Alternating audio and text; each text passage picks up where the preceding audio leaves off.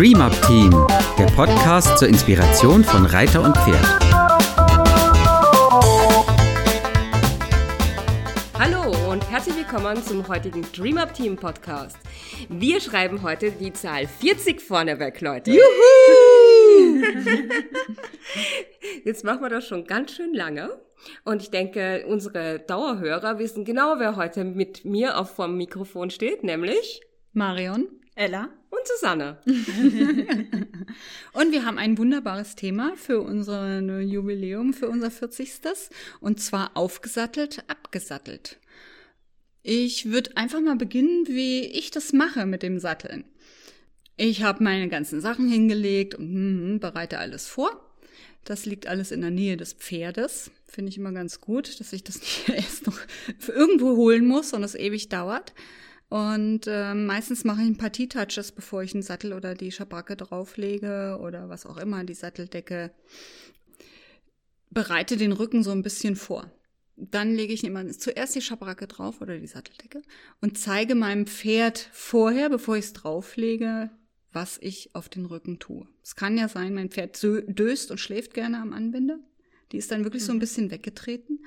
Und wenn ich dann von hinten komme und irgendwas auf den Rücken lege, dann erschrecke ich sie. Logisch. Und darum zeige ich ihr das erst. Und genauso mache ich das auch mit dem Sattel, den ich dann drauf mache. Vorsichtiges Angurten, selbstverständlich. Bei mir. hm, hofft man immer.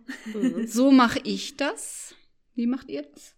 Also ich finde auch das, dieses Vorbereiten sehr wichtig. Ich mag mhm. auch gerne alles bereit haben. Ich lege mir alles auch schon hin, bevor ich das Pferd überhaupt hole. Habe ich einen Platz, wo ich meinen Sattel habe und meine Trense, dass wenn ich dann fertig geputzt habe, ich nicht wegrennen muss und mir irgendwie noch was holen muss und das dann schon, ich mag dann gerne auch zügig vorankommen. Also da muss ich nicht, möchte ich nicht immer noch da einen Sattel holen und da einen Helm holen und wo sind meine Handschuhe, sondern ich mag immer gerne, wenn ich das Pferd habe, dann möchte ich immer gerne auch vorankommen und dann fertig sein in relativ kurzer Zeit.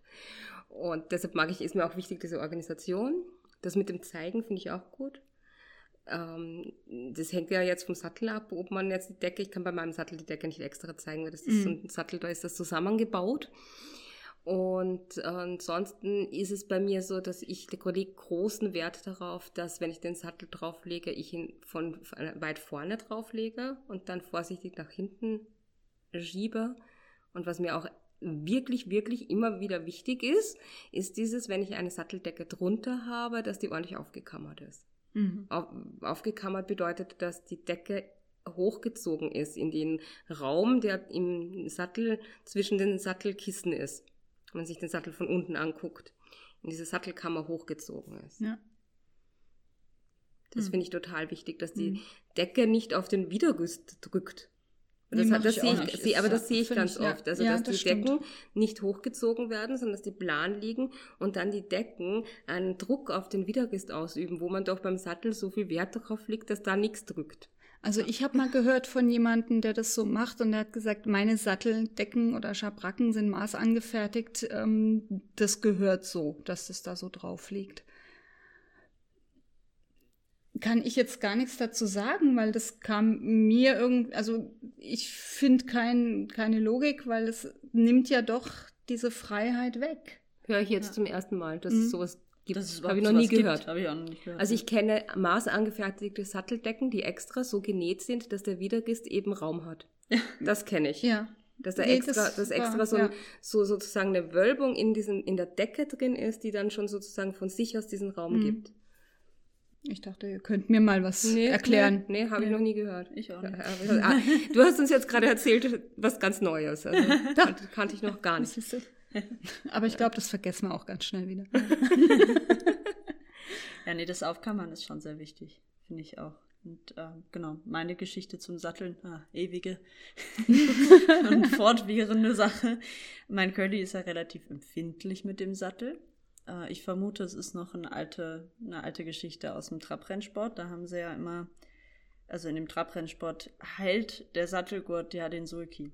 Die sind ja nicht eingeschirrt wie die, wie die Kutschpferde, wo sie dann mit der Brust auch noch mitziehen oder sogar noch mit der Hinterhand, sondern der Sulki ist ja festgemacht am Gurt. Das heißt, mhm. dieser Gurt wird ähnlich wie beim Voltigiersport, habe ich jetzt gerade erfahren, dass es auch noch so gemacht wird, bombenfest. Also ich habe die, also ich, ich habe ja meinen aus dem Traberstall, habe da auch die Pferde mit ähm, bereit gemacht zum, äh, zum Losgehen im Training. Und da sind die Männer nochmal nachgekommen und haben dann nachgegurtet. Und also ich habe den alleine, glaube ich, noch nicht mal abgekriegt, diesen Gurt, hm. weil die so festgezurrt hm. ähm, sind. Also mein Pferd hat ein Problem mit Gurten im Allgemeinen und auch mit dem Sattel immer noch. Also mache ich das sehr, sehr vorsichtig und langsam. Zeige auch immer alles, was ich mir angewöhnt habe. Also wenn er was im Mund hat, dann geht es ihm immer besser. also kriegt er entweder eine Handvoll Kekse reingestopft, da kann er dann drauf rumkauen. Oder was ich auch manchmal mache, was gut funktioniert, ist ihn erst trensen, dann satteln. Weil dann hat er seinen Schnuller schon im Mund, er mag seine Trense total gerne, lutscht da immer ein bisschen drauf rum und dann ist dieser emotionale Faktor nicht mehr so doll, weil durch äh, am Maul ist ja auch das limbische System. Und äh, da werden die Emotionen verarbeitet und äh, gespeichert und wenn man da am, am Maul ein bisschen, T-Touches mache ich auch oft am Maul dann während des Sattelns, dann hilft man ihm ein bisschen durch diesen Stress was ich auch total interessant finde, ist, dass man darüber nachdenken darf, wie über die verschiedenen Größenverhältnisse. Also ich bin ja jetzt nicht so groß und für mich ist es manchmal nicht ganz so einfach, wenn ich ein großes Pferd satteln soll, mhm. dann kann ich den ja nicht so hoch drauflegen. Geht ja nicht. Ja, dann, ja, der, ja, da muss, muss ich ihn so hochschieben. Also ich mag es dann lieber, dann hole ich mir ein Treppchen. Ja. ja mhm. weil, ich dann, weil ich schon schön finde, wenn ich den hoch, also wenn ich ihn drauflegen kann. Ja. Und so, dass, dass man ihn eben schön von vorne nach hinten gut ja. platzieren kann, ihn so legt, dass die Schulter genug Raum hat, dass er in der, in der richtig in der Sattellage liegt, dass man wirklich, ich gehe auch zum Beispiel immer meinen Sattel drauf und dann gehe ich auf die andere Seite und gucke, ob alles richtig liegt, bevor ich mich um einen Gurt kümmere. Ja. Und mhm. ich gehe auch immer noch mal mit der Hand unter den Sattel und kontrolliere, ob der wirklich an der richtigen Stelle mit der Schulter liegt. Ich habe da auch so eine kleine Obsession mit der, mit der, ich bin auch ganz oft schon im Gelände abgestiegen, habe nochmal rangiert und also umge, umgeschichtet oder einfach nur kontrolliert, weil ich irgendwie dachte, ha, jetzt ist er mir ein Stückchen nach hinten gerutscht. Ist vielleicht auch ein bisschen übertrieben, aber da lege ich auch super viel Wert drauf, dass er wirklich richtig liegt und auf den Millimeter richtig liegt. Ja, oft merkt man gar nicht, das sind wirklich Kleinigkeiten. Ne? Mhm. Ne? Also mein Pferd hatte eine Phase, da hat sie den Sattel gar nicht haben wollen. Und das hat eine Weile gedauert mit Sattelwechseln und eine Zeit lang nur mit Pet geritten und bla bla bla. Also wir hatten so eine Phase. Und ich weiß nicht, woher es kam. Ne? Ich hatte jede Menge Sattler und alle haben gesagt, ja, okay und bla und alles gut und äh, sie können nichts finden. Ne? Ich weiß es bis heute nicht, was die Ursache war. Aber es muss ja irgendeine Ursache gehabt haben, dass sie eine Zeit lang Sattel, oh nee, geh weg. Also ja. Reiten, Gurten, alles gar kein Problem, nur das Auflegen. Ne?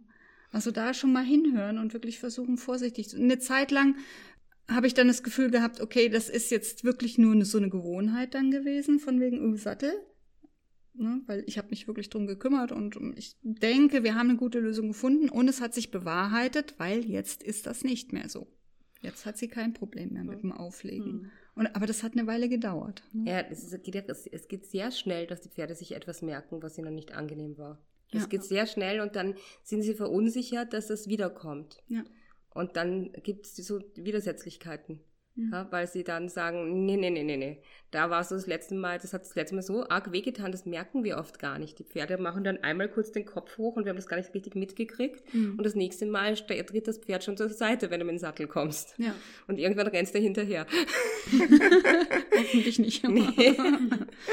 Aber man kriegt das oft gar nicht mit, die, die hm. Ursache. Ist nicht, ja. ist nicht immer so leicht zu erkennen. Und das ja. sind manchmal auch Sachen, der, was, kann was mit dem Sattel allgemein nicht stimmen. Mit dem Kissen. Mit, da gibt es so viele Sachen, das ist nochmal ein ganz eigenes Thema. Ja.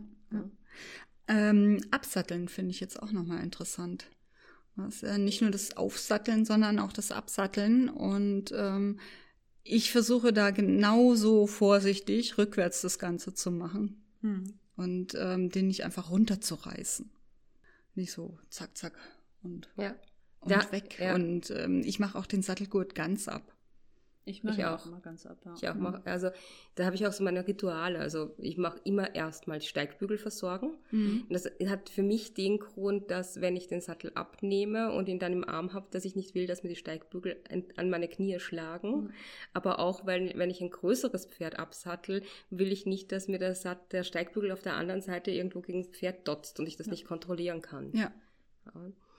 Und das andere mit dem Gurt bin ich extrem vorsichtig. Also, weil der Calvados das äh, ganz lange Schwierigkeiten hatte, wenn ich den Gurt aufgemacht hat und der unterm Bauch aufging. Mhm. Dann musste ich den immer, habe ich den immer festgehalten, habe ich mir den Gurt gehalten und dann mir den Sattel wieder durchgegeben sozusagen. Das war nicht so, dass man einfach locker machen kann. Das war für ihn ganz schwierig, das, damit umzugehen, dass da unterm Bauch was baumelt. Mhm.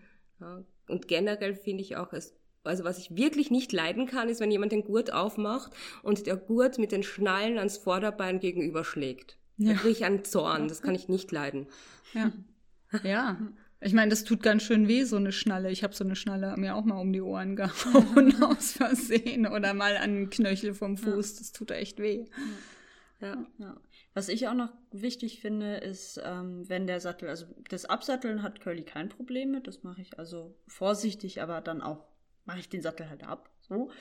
Äh, was ich dann aber wichtig finde, zum Beispiel im Winter, wenn er drunter unter der, ich habe eine relativ äh, dicke Satteldecke, wenn er da geschwitzt hat drunter, dann habe ich immer meine, äh, meine Wärmedecke bereit, dass sie nicht auf diesen kalten Rücken gleich den ekligen äh, Winterwind abkriegen oder es Mhm. nieselt und dann werden sie nass drunter.